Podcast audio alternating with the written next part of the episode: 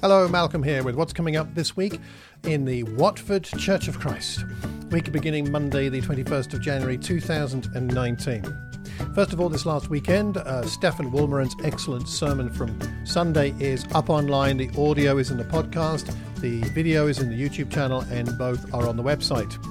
This coming Wednesday, the women are meeting 7:30 in the evening, and then on Sunday we are back at Laurance Haines School once again, 10:30 in the morning, and I shall be preaching Looking forward to seeing everybody there. Thanks to everybody who gave us feedback about our meeting schedules. As announced, uh, we're going to be focusing a bit more on family groups this year. If you've got any more questions about that, do let me know.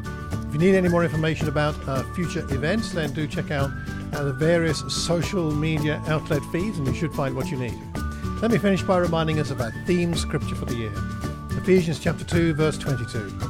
And in him, you too are being built together to become a dwelling in which God lives by His Spirit.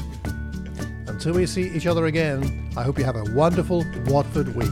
Take care and God bless.